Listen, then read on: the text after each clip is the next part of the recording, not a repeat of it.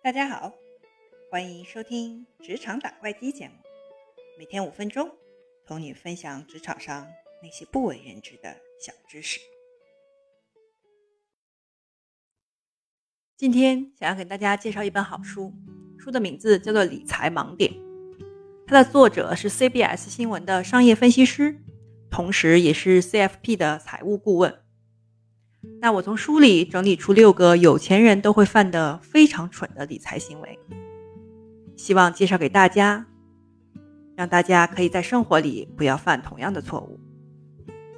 第一个非常蠢的理财行为，就是买了自己不懂的金融产品。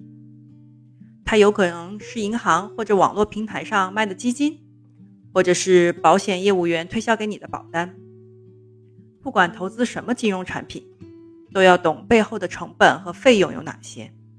除了眼睛看得到的手续费以外，还有眼睛看不到的，每年、每月、每日都在扣的内扣成本。这些费用会像吸血鬼一样，慢慢把我们的钱转移到销售人员的口袋。其实，大多数的业者都跟我们有利益冲突。什么是利益冲突呢？就是这些业者背后其实都有所谓的奖金制度，只要从我们身上赚的越多。他们的薪水就会越高，所以他们常常都会有业绩压力。那么业绩要从哪里来呢？当然是从我们的口袋呀。也就是说，当他们在营销给我们的产品时，往往会以最大化个人利益为前提，并不总是会站在我们的角度为我们着想。比如那些保险业务员，为什么要推荐我们买终身或者是保本的保？保险呢？还有那些宣称投资和保险功能兼顾的投资型保单呢？因为佣金比较多呀，业绩比较好达标，所以才好让这些保险业务员可以往公司里升职啊。还有银行的理财顾问为什么要让我们去买高费用的基金，还一直要我们经常短进短出，不断转换呢？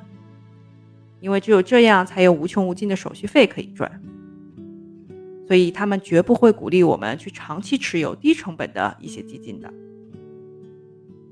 其实，不管什么行业，盈利最重要。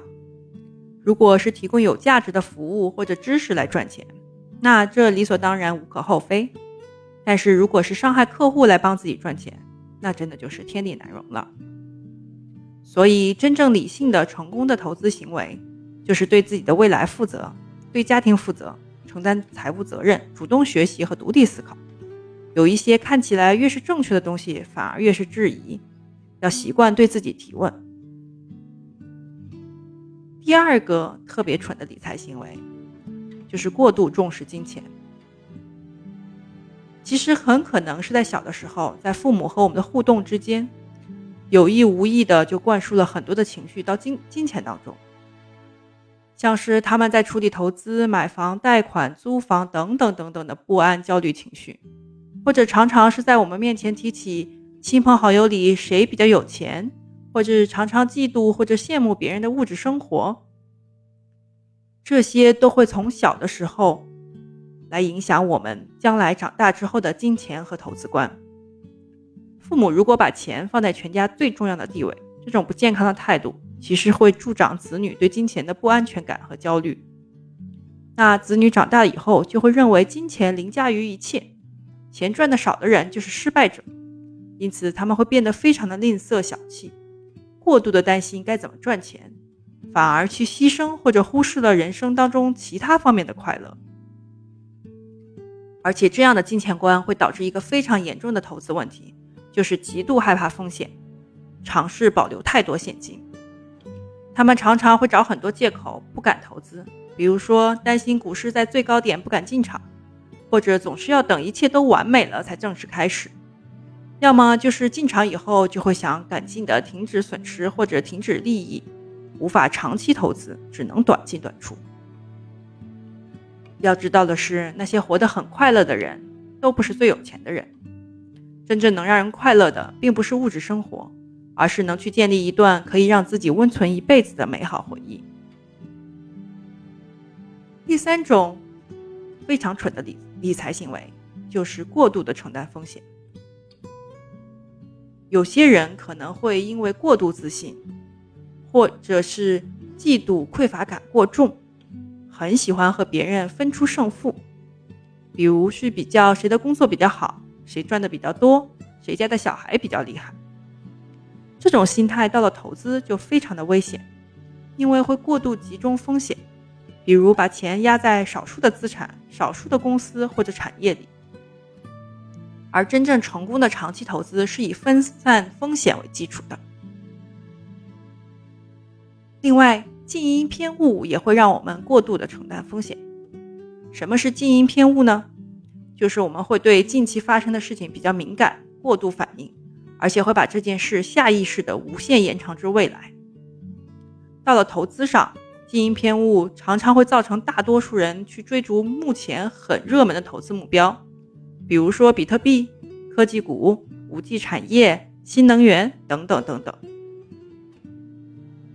但是事实证明，通常对我们最有帮助的，都不是那些闪闪发光、多彩多姿的迷人故事，而是那些表面看似无聊且枯燥的事。下一个很蠢的理财行为，就是试图预测成市场走向，可能是靠着看盘。用一些技术分析指标，或者用总体经济的一些呃循环预测来预测各种资产的表现。可是大量的研究都证实，不管是技术分析还是总体经济，都不可能长期持续成功的预测。连巴菲特都会说，市场预测者会用各种垃圾预测填满你的耳朵，但绝对不会填满你的钱包。所以你看。市场上有一些所谓的经济大师或者技术分析的老师，竟然可以搞出一套属于自己的挑时机进出市场的理论，就好像如果你懂得了一些简单的技术指标，就可以躲过市场修正，或者是参与市场报酬带来的甜美果实。为什么这种事策略会失败呢？因为就算可以准确的预测市场下跌的时间，但你永远不知道什么时候可以重新回到市场。这样反而会错过突然大涨的市场，会最后会输给那些乖乖待在市场上接受下跌的投资人。光是预测什么时候要离开市场就已经够难了，何况你还要预测什么时候你应该回来市场。没有人能比市场还聪明。想要看准时机，你的决策很有可能就会建立在情绪不稳定的基础上，而且会受到个人的偏见和盲点的影响。所以，不要试图预测市场的走向。第五个疯狂的投资错误行为，就是为了子女的教育牺牲自己的退休生活。很多家长疯狂的砸钱，要孩子学一堆文艺，然后要送去最贵的学校，家教也要请最好的，长大还要出国念书，然后就挪用了自己的退休资金，让自己不得不。继续的工作好几年，那么这些其实并不是一个优质的投资行为。作者在书中提到，你一定要先存到足够多的退休金，如果还有剩下的额度，再来帮助子女。当然了，如果走向极端也不好，因为如果父母把退休金全部用来培养子女，那么父母退休以后到底谁来养呢？最后一定遭殃的是长大的子女。但如果完全不顾子女，只够只顾着存自己的退休金，那么耽误了子女将来的未来也是不好的。最重要还是要找到一个平衡点。最后一个错误的、愚蠢的投资行为，就是在退休的初期过度投资。因为现在普遍老人都面临所谓的长寿风险，退休金和社会保险看起来都用不了太那么久，但又不想连累子女。正好刚刚退休的时候又变得很闲，所以你会看到常常有很多的老人花大把的钞票去上各种主动投资的课程，想要让手里的退休金快速成长。结果最后呢，反而过度的承担了风险，退休金并没有变得更多，有时候反而大打折扣。所以在退休的初期，千万不要过度投资。综上所述，其实成功的理财投资并不难。首先，你需要放下个人意识，觉察自己有哪些理财盲点，慢慢的把它调整过来，不要再做出任何愚蠢的行为，像是过度的承担风险，也不要想去控制周遭的世界，试图去预测市场，而是要学会控制自己，培养纪律和耐心，这样才是一个成功的长期的优质投资行为。感谢今天的收听，再见。